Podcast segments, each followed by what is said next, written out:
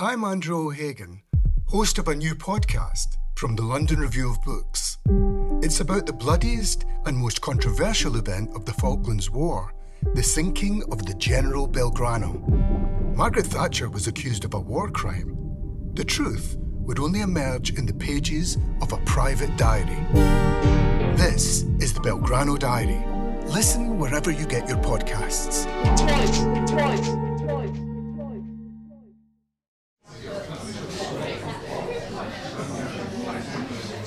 Welcome to the London Review Bookshop. As I was coming here, I was thinking of, and I'm sure you all know, but Philip Larkin's wonderful answer to an interviewer who asked him why he didn't do poetry readings, and he said he wasn't prepared to go about the country pretending to be himself. Um, it's one thing to go about pretending to be John Banville. Uh, to pretend to be Benjamin Black is uh, a double whammy. Um, I haven't appeared in public as Benjamin Black before. And I will read very briefly indeed because uh, I always hold to Seamus Heaney's wife, Mary, said that uh, Flann O'Brien famously said that there's no such thing as a large whiskey. She says there's no such thing as a short reading. so uh, I will do, I will confound them both and do a very short reading indeed. But uh, I suppose I should explain a little bit about Benjamin Black. He's the uh, product of an unholy alliance, I suppose, between Georges Simenon and uh, a television script, which I had done uh, around 2003. I had been commissioned by another unholy alliance, uh, Irish television and Australian television to write a mini series, um, which I couldn't resist because you know, they were going to pay me. Uh, I did the script, and of course, the script never got made. It turned out that the television people didn't have the money to make it, and I hate to waste anything. So there was the script sitting there looking at me, and then I began to read Georges Simenon, and I'd never read him before. Um, not the very great books, which I don't like very much but what he called his hard novels, his roman dur. And uh, I was bowled over by the kind of effects that he achieved with very, minimal material. And I thought I would try to do this because, um, you know, English reviewers always talk about, uh, you know, that I use much too many words, certainly too many adjectives. And I thought I'll try to do it uh, minimally, but I would have to become somebody else in order to do this. Also, I would have to let readers know, you know, I'd, I'd have to let John Banville readers know that this wasn't a trick, this wasn't a, a, a elaborate postmodernist joke, that this was, as they say in computeries, this is WYSIWYG, this is what you see is what you get. Uh, this was straightforward. People still don't believe it uh, my friend Richard Ford was having dinner in Dublin uh, shortly after the first Benjamin Black book was published, um, Christine Falls, and he said the person sitting beside him said, "What, what do you think Banville's up to with this Benjamin Black thing?" And Richard said, "Well, I think he wanted to do something different, and it's you know it's very simple and straightforward." And I said, "No, no, no." no, he's up to something. He's really up to something here. So I really wasn't. I mean, it was just uh, I, I just wanted to, to do something different. Uh, and everybody thinks that this was some kind of riposte because um, the first Christine Falls book came out shortly after I won the Man Booker Prize. Now, Everybody thinks this was something to do with the Man Booker Prize. It wasn't, of course. I'd written the book uh, before the Man Booker Prize was even a gleam in my eye. Uh, in fact, my agent was able to present my publisher with the uh, the finished Christine Falls first Benjamin Black book on the day that, that my book, The Sea, John Banville's book, The Sea, was shortlisted for the Booker Prize. I would like to have been a fly on the wall that day to see my publisher's expression.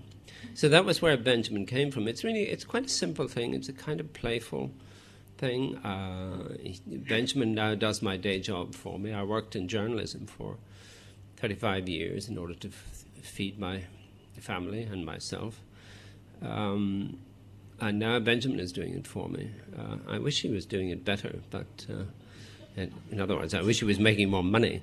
But uh, that's what it's about in a way. But also, you know, I I like the notion of being a, a technician.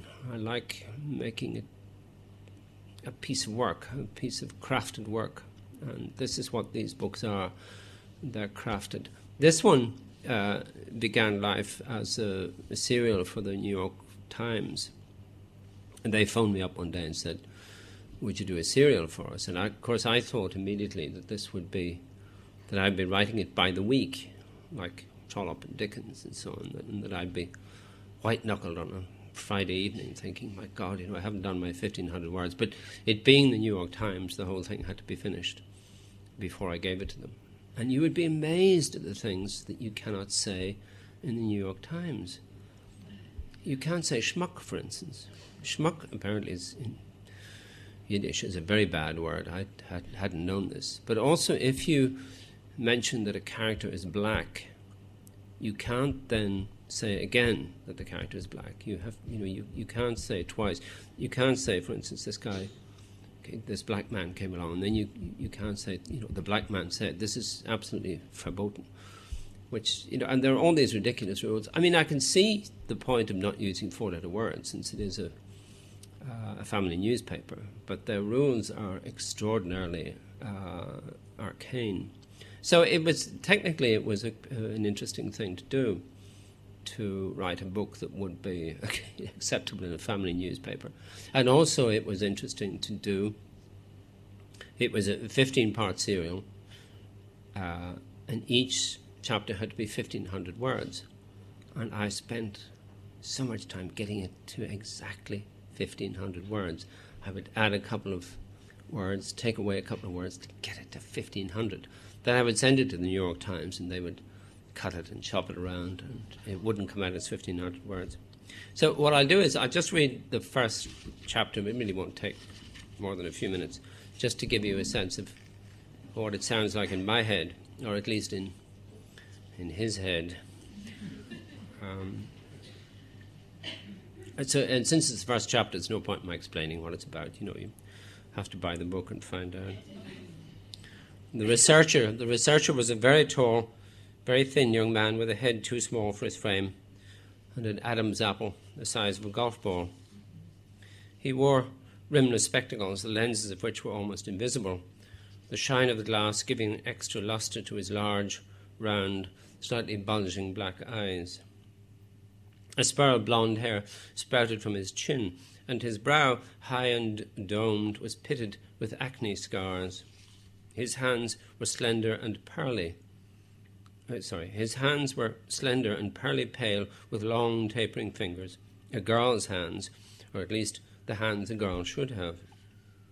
Even though he was sitting down, the crotch of his baggy jeans sagged halfway to his knees. His none too clean t shirt bore the legend, Life sucks and then you die. He looked about seventeen, but must be, John Glass guessed, in his late twenties at least. With that long neck and little head and those big shiny eyes, he bore a strong resemblance to one of the more exotic rodents, though for a moment Glass, though for the moment Glass could not think which one. His name was Dylan Riley. Of course, Glass thought he would be a Dylan.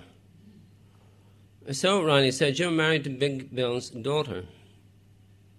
He was lounging in a black leather swivel chair in Glass's borrowed office on the north facing side of Mulholland Tower. Behind him, through a wall of plate glass, grey Manhattan sulked steamily under a drifting pall of April rain. Does that seem funny to you? Glass inquired. He had an instinctive dislike of people who wore t shirts with smart things written on them. Dylan Riley snickered. Not funny, no. Surprising. I wouldn't have picked you as one of Big Bill's people. Glass decided to let that go. He had begun to breathe heavily through his nostrils, his, his always a warning sign. Mr. Mulholland, Glass said heavily, is eager that I have all the facts and that I have them the right way round. Riley smiled his goofy smile and swiveled the chair first to one side and then the other, nodding happily. All the facts, he said, sure. He seemed to be enjoying himself. Yes, Glass said with stony emphasis, all the facts. That's why I'm hiring you. In one corner of the office there was a big square metal desk, and Glass went now and sat down carefully behind it. He felt less panic stricken sitting down. The office was on the 39th floor. It was absurd to be expected to conduct business, to do anything at such a height. On his first day there, he had edged up to the plate glass wall and peered down to see, a couple of floors below, fluffy white clouds that looked like soft icebergs sailing sedately across a submerged city. Now he put his hands flat on the desk before him, as if it were a raft he was trying to hold steady. He very much needed a cigarette. Dylan Riley had turned the chair round to face the desk. Glass was sure the young man could sense how dizzy and sick he felt, perched up here in this crystal and steel eyrie.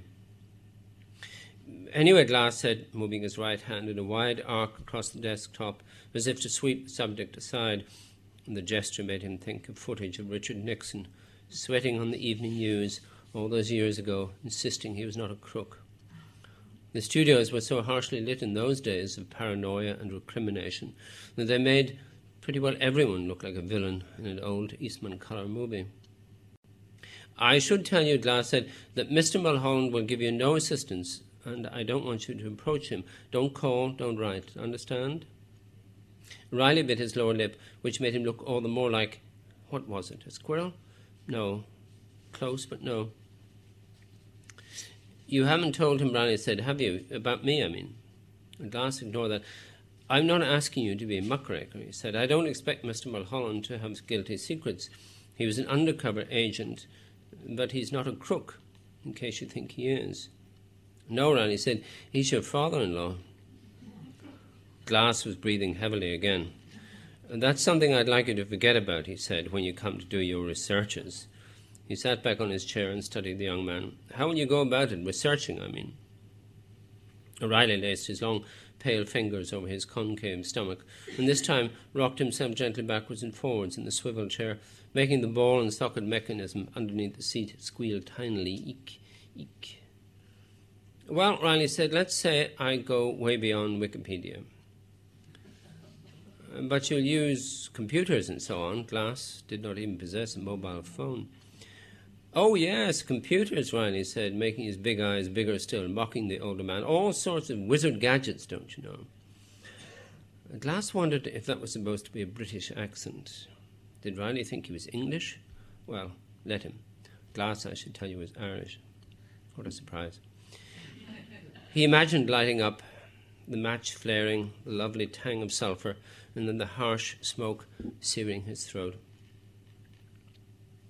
I want to ask you something, Riley said, thrusting his pinhead forward on its tall stalk of neck. Why did you agree to it? To what? To write Big Bill's biography. I don't think that's any of your business, Glass said sharply. He looked out at the misty rain. He had moved permanently from Dublin to New York six months previously. He had an apartment on Central Park West and a house in Long Island, or at least his wife had. But he'd still not got used to what he thought of still as a New York Jew. The fellow on the street corner selling you a hot dog would say, Thanks, bud, and make it sound merrily derisive. How did they keep it going? This endless, amused, argumentative squaring up to each other and everyone else. Uh, tell me, he said, what do you know about Mr. Mulholland? For free? Riley grinned again, then leaned back and looked at the ceiling, fingering the tuft of hair on his chin. William Big Bill Mulholland, South Boston Irish, second generation. Father ran off when wee Willie was a kid. Mother took in laundry, scrubbed floors. In school, William got straight A's, impressed the priest, was an altar boy, the usual. Tough, though. Any paedophile cleric coming near Big Bill, Bill Mulholland would likely have lost his balls. Put himself through Boston College, engineering. College was recruited into the CIA, became a working operative late 40s, Electronic surveillance was his specialty Korea, Latin America, Europe, Vietnam. Then he had a run in with James Jesus Angleton over Angleton's obsessive distrust of the French. A big bill was posted at the company's Paris bureau at the time. In those days, one did not incur the displeasure, again, that hopeless attempt at British accent of James Jesus without getting cut off the knees, which is what would have happened to Bill Mulholland if he hadn't got out before Angleton could give him the shove, or worse, and that was the late 60s. He pushed himself up out of the chair, unwinding himself like a faker's rope, and shambled to the glass wall and stood looking out, his hands thrust into the back pockets of his jeans. He went on, after he left the company, Big Bill got into the then blossoming communications business, where he put his training as a spook to good use when he set up Mulholland Cable and right away began to make shitloads of money. It wasn't until 20 years later that he had to bring in his protege, Charlie Varicker, to save the firm from going bust. Charlie Varicker, as you can tell, is going to be a very important uh, name in this little book. He paused and, without turning, said, you know about Big Bill's matrimonial adventures, I guess. In 1949, he married the world's most famous redhead, Vanessa Lane, Hollywood actress, if that's the word. And in 1949, the marriage was duly dissolved. Now he grinned over his shoulder at glass. Ain't love just screwy? He went back to contemplating the misted city and was silent for a moment, thinking, You know, he said, he's such a CIA cliche. I wonder if the CIA didn't invent him. Look at his next marriage in 58 Claire Thorpington Elliott of the Boston Elliots. And that was some step up the social ladder for Billy the Kid from Brewster Street. He had, as you will know, one child only, a daughter, Louise, by the second Mrs. Mulholland. Miss Claire, as this grand lady was called, died in a hunting accident, balking horse, broken neck, in April 1961, on the eve, as bloody minded fate would have it, of the invasion of the Playas Giron otherwise known as the Bay of Pigs. A venture in which Big Bill was sunk up to his neck, the grieving widower returned from the shores of Florida to find the Elliots already moving his things, including his two year old daughter, out of the grand old family mansion in Back Bay. He turned and walked back and slumped down in the chair and again turned his eyes to the ceiling. Next thing, he said Big Bill was married a third time to Nancy Harrison, writer, journalist, and Martha Gellhorn look-alike and living with her on a fine estate in county somewhere on the west coast of Ireland, not an Oscar statuette's not an Oscar statuette's throw from the home of his old friend and drinking buddy John Huston. Grand days by all accounts, but bound to end like all such. Blonde Nancy couldn't take the endless rain of the low browed natives, and packed up her Remington and hightailed it for sunnier climes, Ibiza, Clifford Irving, Orson Welles, all that. He stopped and lowered his glossy gaze from the ceiling and fixed on glass. You want more? I got more. And I haven't even looked into the crystal ball of my laptop yet. What did you do? Glass said. Learn this stuff off before you came up here? A sharp something came into the young man's look, a resentful edge. I have a photographic memory, he said. Useful in your trade, Glass said. Yeah. He was, Glass saw, sulking. His professional honour had been questioned. It was good to know where he was vulnerable. Glass rose, a finger braced against the desktop for balance, and launched himself cautiously out into the room. At each step he took, he felt he was about to fall over, and had the impression that he was yawing sideways irresistibly in the direction of the glass wall and the gulp inducing nothingness beyond. Would he ever become accustomed to this cloud capped tower? I can see, he said, I've picked the right person because what I want is detail. The kind of thing I'm not going to have time to find for myself, or the inclination, frankly. No, Ronnie said from the leather depths of his chair, still sounding surly. Detail was never your strong point, was it? What struck Glass was not so much the implied insult as the tense in which it was couched. Was this how everyone would see it, that by agreeing to write his father in law's biography, he had renounced his calling as a journalist? If so, they would be wrong, though once again it was a matter of tense, for he had already given up journalism. Before ever Big Bill had approached him with an offer it would have been foolish to refuse. His reports on Northern Ireland during the Troubles, on the massacre in Tiananmen Square, on the Rwanda genocide, on the Intifada, on that bloody Saturday afternoon in Srebrenica, not so much reports as extended and passionately fashioned Jeremiads, there would be no more of them. Something had ceased in him. A light had been extinguished. He did not know why. It was simply that. He had burned out. An old story. He was a walking cliche. I want you to write this thing, son, Big Bill had said to him, laying a hand on his shoulder, not only because I trust you, but because others do too. I don't want a hagiography. I don't merit one. I'm no saint. What I want is the truth. And Glass had thought, ah, the truth. It's not going to be easy for you, he said now to the young man lounging in the shell shaped chair. How's that? I don't want Mr. Mulholland to come to hear of you and what you're doing. You understand? He turned too quickly, making his head spin, and gave Dylan Riley what he hoped was a hard look. But Riley was gazing at the ceiling again, gnawing the nail of his left little finger, and might not have been listening. That's my job, Riley said, to be discreet. Anyway, you'd be surprised how much information, detail, as you say, is on record if you know where to look for it. Das suddenly wanted to be rid of the fellow.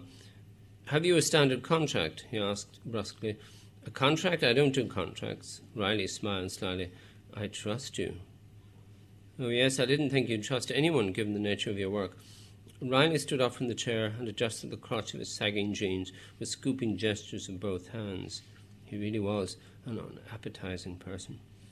The nature of my work, he said, I'm a researcher, Mr. Glass, that's all.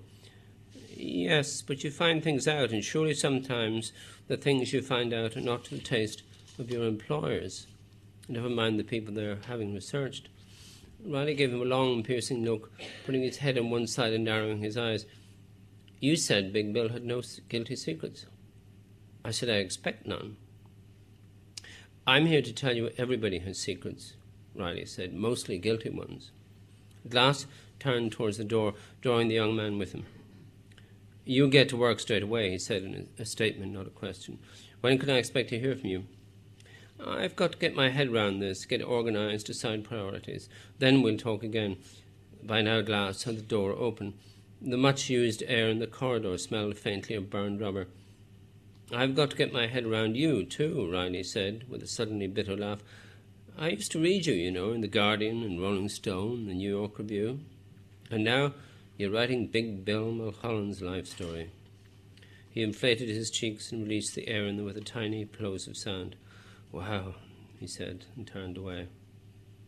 At last, shut the door and walked back to his desk. And when he reached it, as if at a signal, the telephone rang.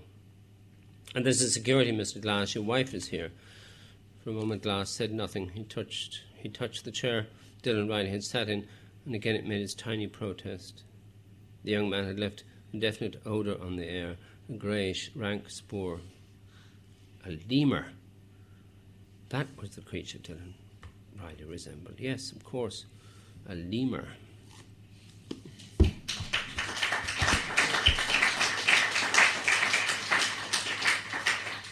And the, uh, the zoologists among you will tell me, of course, that a lemur is not a rodent, and it isn't. Uh, Glass's girlfriend later on informs him that uh,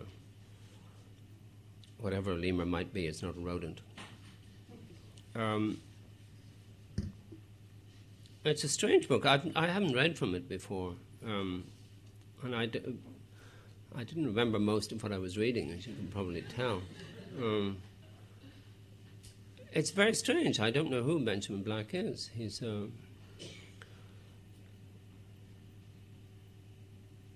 I, I really don't know. It's a, it's a very strange, very strange sensation. Anyway, that's my reading, and if anybody would like to ask a question or shout abuse or. Um, the fascination is because you have two names and two identities. Do you have two bank accounts?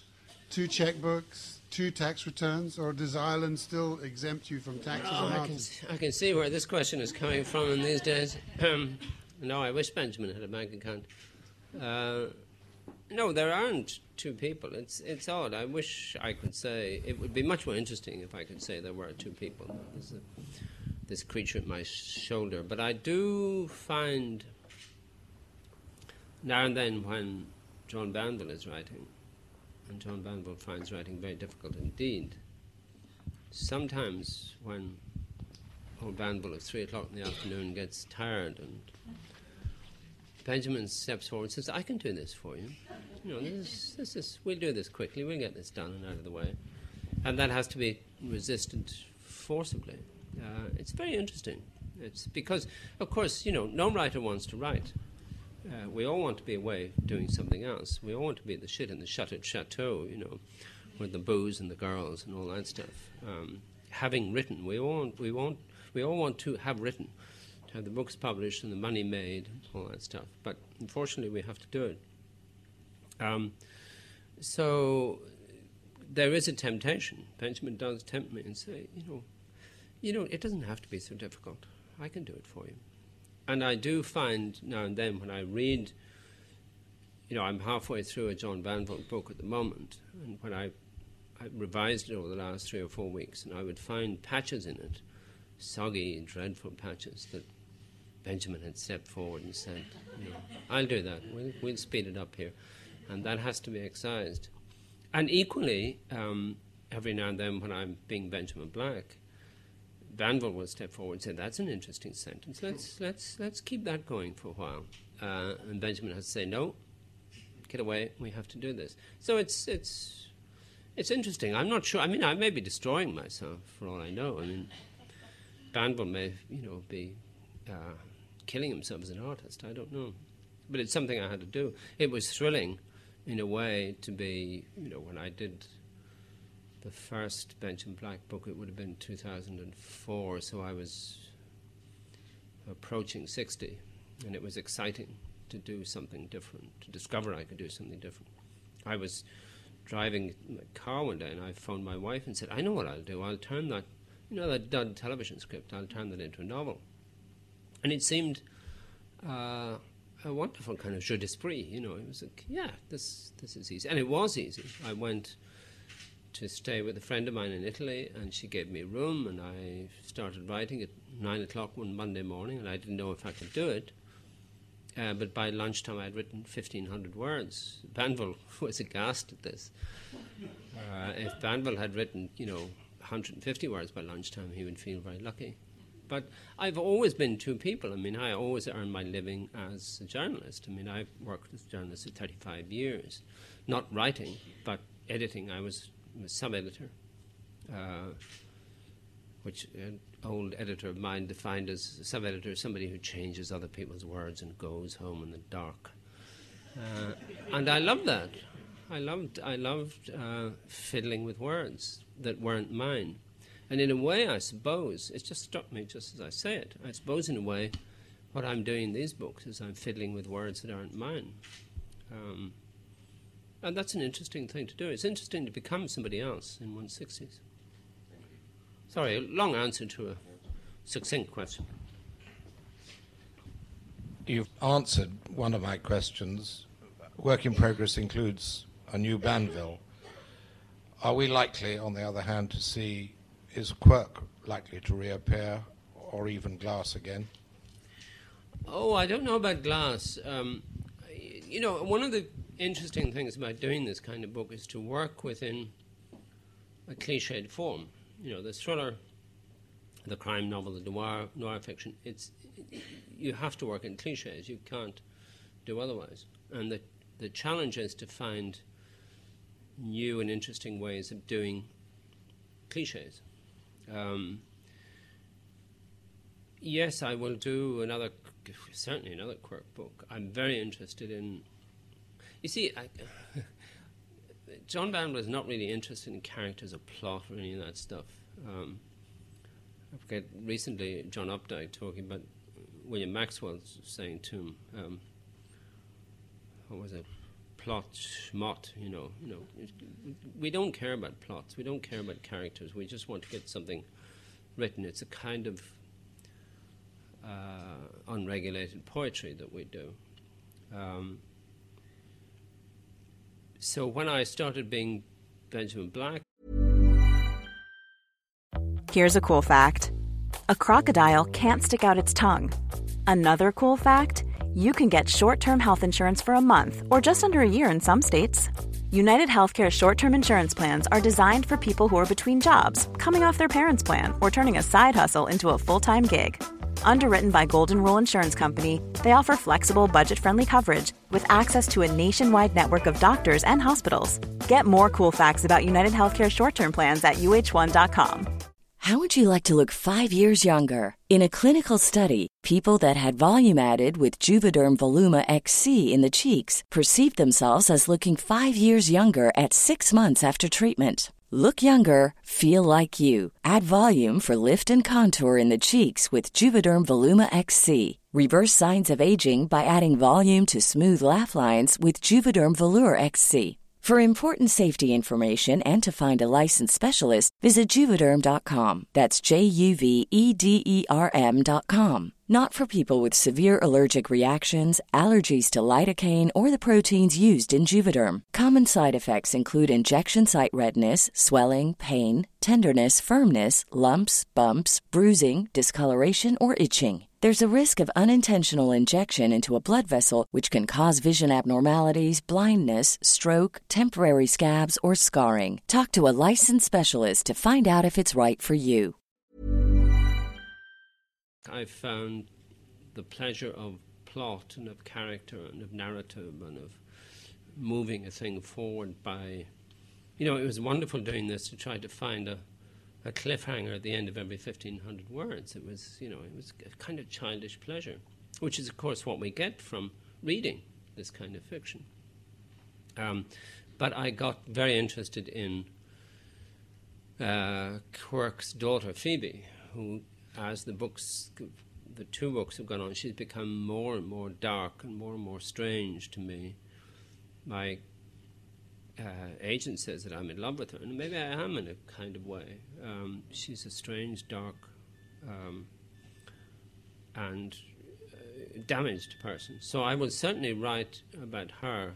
And the next book is going to start that.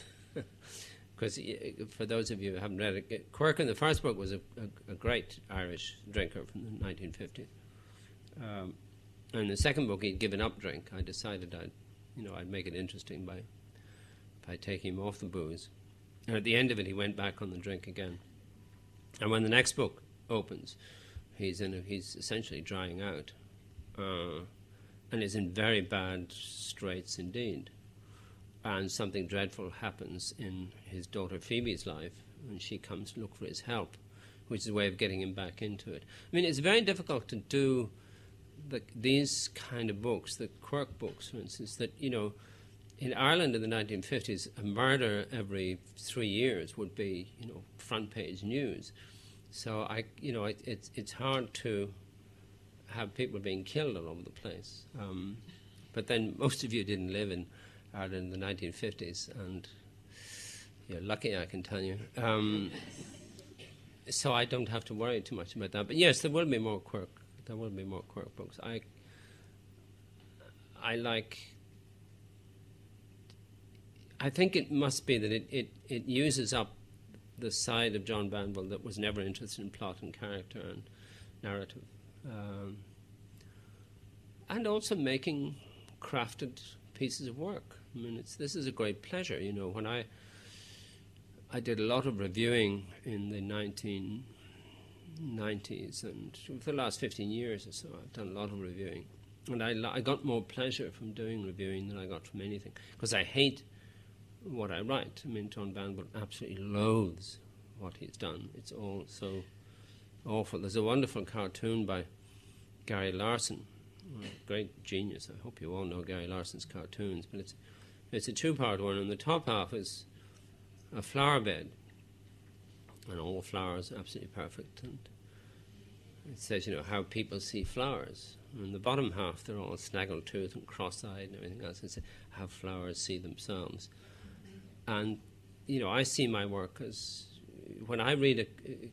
I used to read reviews a long time ago. I don't anymore. But when I did, if I read a good review, favorable review of one of my books, I'd say, ah, what does he know? What a fool, you know. Uh, whereas the bad reviewers say, yes, yes, you've got it. Um, so, you know, it's a reason for not reading reviews anymore. But we, you know, we hate what we do. Whereas I, I'm quite proud of these books in the sense of being craftsmen. You know, it's it's artists don't art uses up craft. The craft comes first, and then it gets used up and gets burned up like you know a firework. The thing is all that stuff, and there's this poor little thing at the you know on the on the ground that's been used up. Um, in a way, f- for the artist, that's the, the craft is burned up. Whereas in these books, the craft is on the surface, and it's it's interesting. Can I come back to John Banville? Not Benjamin Black. Now, I, I read Christine Falls and I liked it very, very much. But what uh, I admired about John Banville, that it was going beyond the novelist in a certain way. It was, you did a lot of writing, um, novels and trilogies, and also about Prague pictures. But I always thought there was something, the form was more important than the content, or the content had to follow the, uh, the form. And uh, I wonder whether you were not going beyond the novel. Some critics call it metafiction or something. And um, whether you try to achieve something different from what everybody writes, gets Booker Prize like this. And. Um, uh, yeah, I, I, understand your question. Oh, yes. I understand what you're saying. It's hard to ask questions on occasions like this. Um, yes, I mean, John Banville tries to go beyond the novel. I, you know, terms like metafiction, of course, critics have to find terms, but I simply, you know, when I sit down to write, I, I just write what I can. I don't come to it with a program. Um, and this is always a problem. I notice this when I do readings and reading tours. I can see people readers, really enthusiastic, loving readers, and there are a lot of them around. And they come to me to have their book signed or whatever. And I can see the disappointment dawning in their eyes that I'm just me. And I want to say to them, you know, look, the person who wrote the book that you loved is not here. It's not me. When I stand up from the desk that I was writing at, I cease to be the person that wrote that book. I have, I frequently the next day I would read what I wrote the previous day, and I have no memory of it, or very little. It's a very hazy conception of what I did the day before. Because the person sitting at the desk is like us when we're asleep, that we're dreaming. The waking person is an almost entirely different being to the sleeping person who dreamt these extraordinary phantasms, these, these, these amazing dreams that we have as Nietzsche says, every man is an artist when he's asleep. Um, and I used to think when I was young that I was in control of everything I did, but I realized later on, I've got a little bit of wisdom, I realized that it, it is a kind of dreaming. So I don't know, for the most part, what I'm doing. I know beforehand what I want to do, I know after how much I hate what I did, but while I'm doing it, um, there's just the doing. And it's like, as I say, being a sleeper. So these Benjamin Black is a relaxation from that. I know what I'm doing as Benjamin Black. I know that this is a particular kind of craft, crafted piece of work that I'm doing. And as I say, I, I, I'm quite proud of it. I'm Jean worries about it, you know, but I, um, you know, I. I remember many, many years ago when I was very young, I shared a, a, a flat in Dublin with a friend of mine who was a very cynical, very funny character. And he said to me, you know, because uh, I was trying to write in those days, my late teens. He said to me, you know, Banville, you'll end up writing editorials for the Irish press. The Irish press was a kind of a, an awful hack newspaper, you know, in those days. And about 10 years later, I found myself writing an editorial for the Irish press. Uh, but I still remember that editorial I wrote for the Irish Press. It was about the death of a, an actor, and it was a good piece of writing. I sat down, and in about 10, 15 minutes, I dashed off a good piece of writing. You know, this can't be. It's all very well. You see the point I'm making. It's all very well to talk about art and pushing beyond the novel and all these things, but there is a great deal to be said for doing a good piece of decent writing. You know, that is just that's honest and maybe not the best that one could do, maybe not the greatest that one can do, but it's still a good, decent piece of work. That's a, there's a lot to be said for that. Um, do you, um, as a presumably a sort of independent third party, know whether Benjamin Black has a different readership from John Banville, or does your publisher know? I, I don't know because I I don't ask. I mean, asking about sales and so on is a bit like asking a bank manager about the state of your bank balance. It's always a shock and a disappointment. Um, so I don't know. I presume um, he has. But you know, my publishers, when I gave them Christine Falls, the first Benjamin Black book, most of them said, sort of shamefaced, oh, we don't see much difference between this and your John Banville books. I mean, I see, you know, a vast difference. But who am I to say? I don't know. I mean, I know that I write completely differently as John Banville. I mean, I write. It's a process of, uh, ex- as you see, when I become inarticulate, I, you know, um, it's a process of sinking into oneself, sinking deeper and deeper and deeper into a state of concentration that uh, can take hours before you you write anything. I mean, yesterday I was writing. I, I was in the middle of my as I said, I'm in the middle of a John Banville book, and I was writing a. Uh, I come to a stage where it just came to a stop, and I thought, I don't know what to do. I don't know how to go forward with this. You know, I'm here at, and the wonderful thing about these computers now is you can count. I'm at four, 44,065 words. I don't know how to get to the 66. I just do not know what to do. And I sat for an hour, an hour and a half in a chair in my room where I write, and I thought, this is, you know, I'm in despair. I don't know how to do this. I just do not know what to do next. And then gradually, it was quite interesting. The, the desperate artistic mind seeks out the bits that it can work with. There were two or three things that, well, I can move forward with this. And then I wrote a paragraph before I finished for the day. And that carried me over, carried me over into today. I'm not here weeping and screaming. Um, you see, as I say, I become inarticulate when I try to talk about what it's like to make a work of art because I don't know how to do it. Every morning, I do not know how to do it. Uh, and every artist has this, this feeling that you just you, you think I cannot do this. I I have no idea how I did it yesterday. Probably what I did yesterday is rubbish. Uh, when I read tomorrow what I did today, if I do something today, I would think it rubbish as well. And we, you know, Kafka said a wonderful thing. He said, "I do not." I do not write as I think. I do not think as I should. Everything goes on in deepest darkness.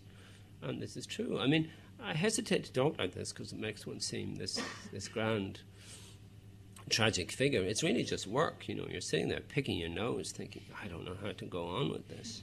It's not a, a, a, a grand, tragic thing. But yet, at the end of it, one produces something that that speaks to people in an extraordinary way. I mean, I always tell this, these two little stories that, uh, maybe this is a way to, to end, that, as I say, I don't read my reviews, but the best review I've ever had was in 1989 when one of my books was shortlisted for the Booker Prize. So I had a brief three minutes of notoriety.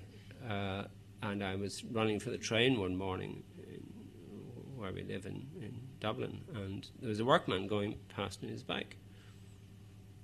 And he obviously had recognized me from the papers or whatever, and he veered towards me, and I thought, oh God, I'm going to be attacked. And just before he reached me, he said, Great fucking book.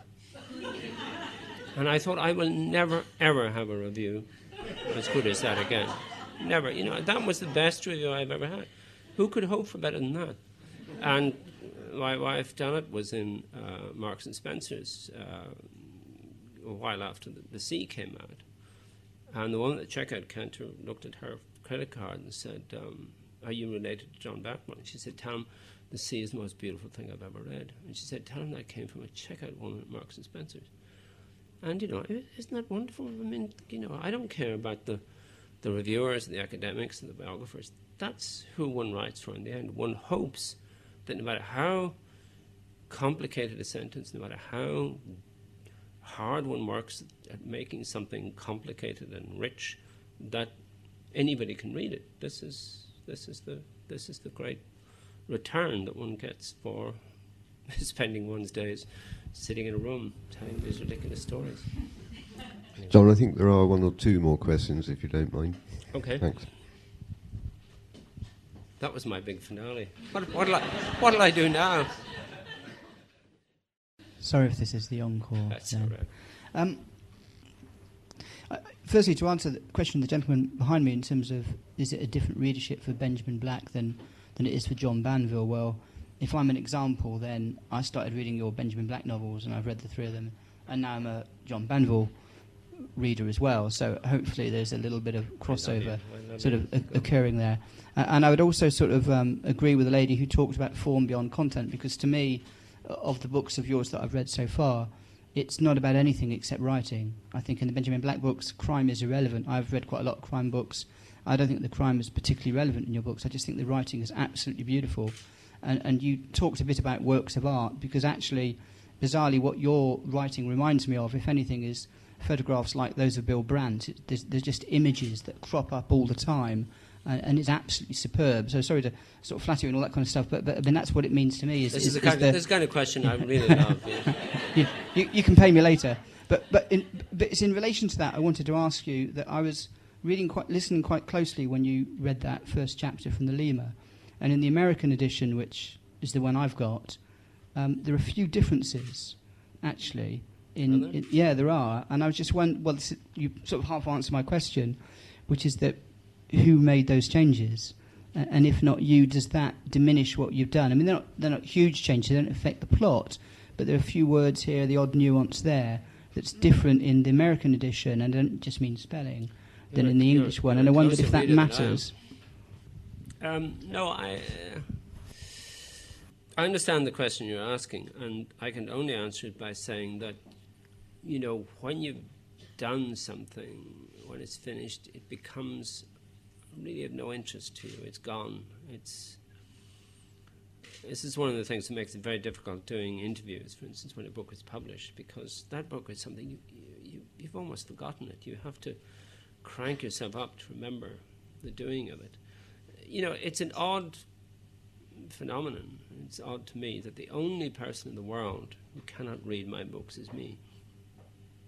Everybody else, all those other billions of people, they can all read, and I hope they will, but I can't read them. Uh, and I'm the only. So I, I don't know what's in them. I find them strange and inimical to me. I find them I'm deeply uncomfortable with them. I don't think it's purely to do with the fact that it's something I wrote in the past. It's that I've never got to the bottom of this, why it is that that one hates one's work so deeply. One is so embarrassed by uh, past work because it's you know it's not what one wanted it to be. It's so far below what one set out to write, that it's a hideous compromise. You've, one day you've said to yourself, I just, I'm going to stop this, I'm going to give it to publisher, let it be published. Uh, and when, you know, in the days when I did read reviews, I would s- say to myself, this hasn't gone far enough. You know, the most devastating review hadn't gone far enough because there's no more uh, critical critic of my work than myself. So I know this is again a roundabout way of answering a relatively simple question. In a curious way, I don't care. You know, I, I, I it's now yours. It's there's you know the, for the writer there are two books. There's a book you're working on. There's a book that has been written, and once it's finished, once that critical balance has been crossed, then it becomes public property, and it's for you to make and remake and rewrite. I mean, and I really do. This is where I cozy up to my audience, but it is for you to, to write the book again.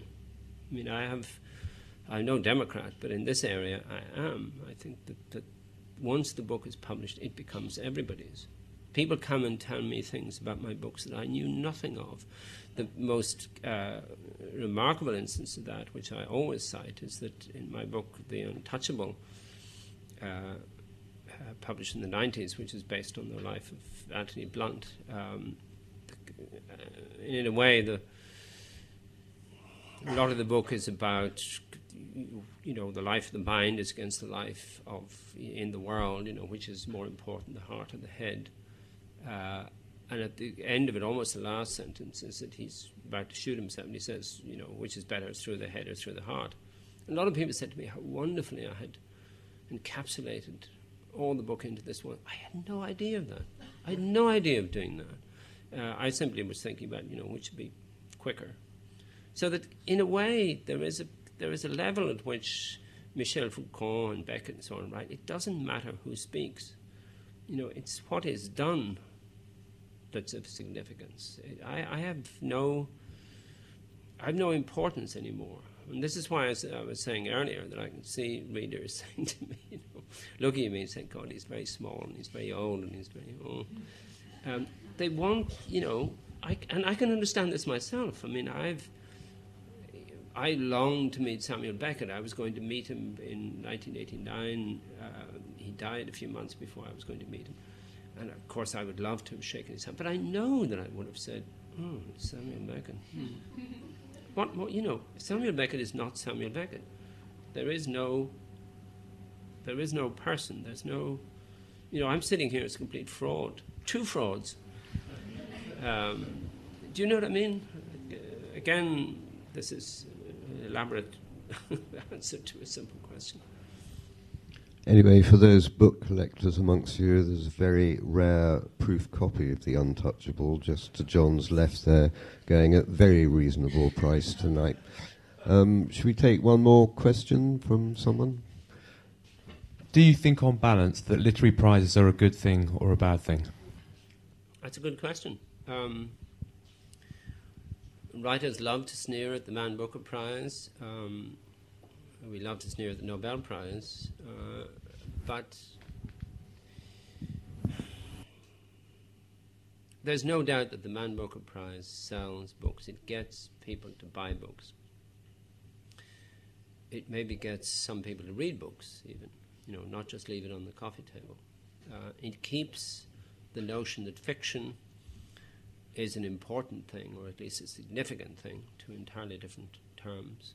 Um, so, yes, and certainly for someone like me, uh, to speak in entirely personal terms, the Booker Prize is extremely important. I would have sold three or four thousand copies of The Sea. It would have been respectfully reviewed. The woman in Marks and Spencer's would have said it's a wonderful book. But, you know, having got the Man Booker Prize, it sold, you know, I don't know how many tens of thousands of copies. That's a good thing. It's a good thing for me. Whether it's a good thing in the fullness of time, I don't know. Um, but anything that keeps the notion that the, the crafted work of art, the thing that's been worked on over and over for days, months, weeks, years, that this is worth having. Uh, that seems to me good. You know, it's it's it's good that we should because one of the things about the work of art is that it's it's one of the very few moral objects that we have in the world. The artist is not a moral uh, uh, sensibility. I mean, the artist doesn't set out with anything other than the notion of getting the thing done. You know, I have no opinions about anything. I don't care about anything except getting the thing done. But the work of art, when it's put, put into the world, is a moral object, because, simply for the fact that it is the best, it is the absolute best that one particular person could do without any compromise. You know, there is no real work of art. There is no compromise. You know, you, Benjamin Black may step forward and say to John Banville, you know, let it go. John Banville says, no, I cannot let it go. It must be right. It must be as near to right as I can get it. So anything that recognizes this is worth doing it's a good thing. Um, it was just that I, I, was wondering. I haven't read any of your Benjamin Black novels, but I wondered if you, you paint quite a black and white picture of John Banville and Benjamin Black. but I wonder if you felt that any of your John Banville novel, novels lived somewhere in between. Just because, I mean, of the ones I've read, I can think of The Untouchable, which feels like quite a Yeah. craft novel, and even The Sea.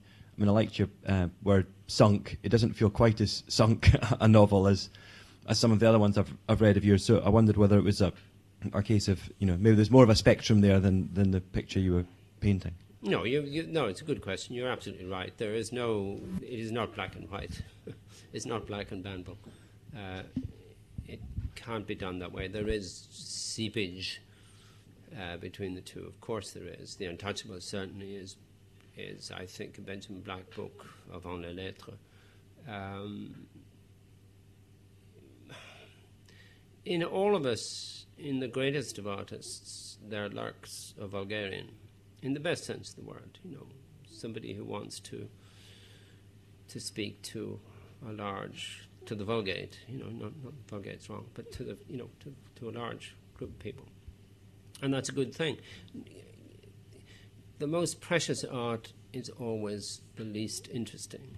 You know, in its time, it seems wonderful. Um, but art has to have a, a little touch of the vulgar to a little bit of that grime that the world gives. And yes, there is a uh, there is a leakage between seepage, leakage. These are awful words, you know.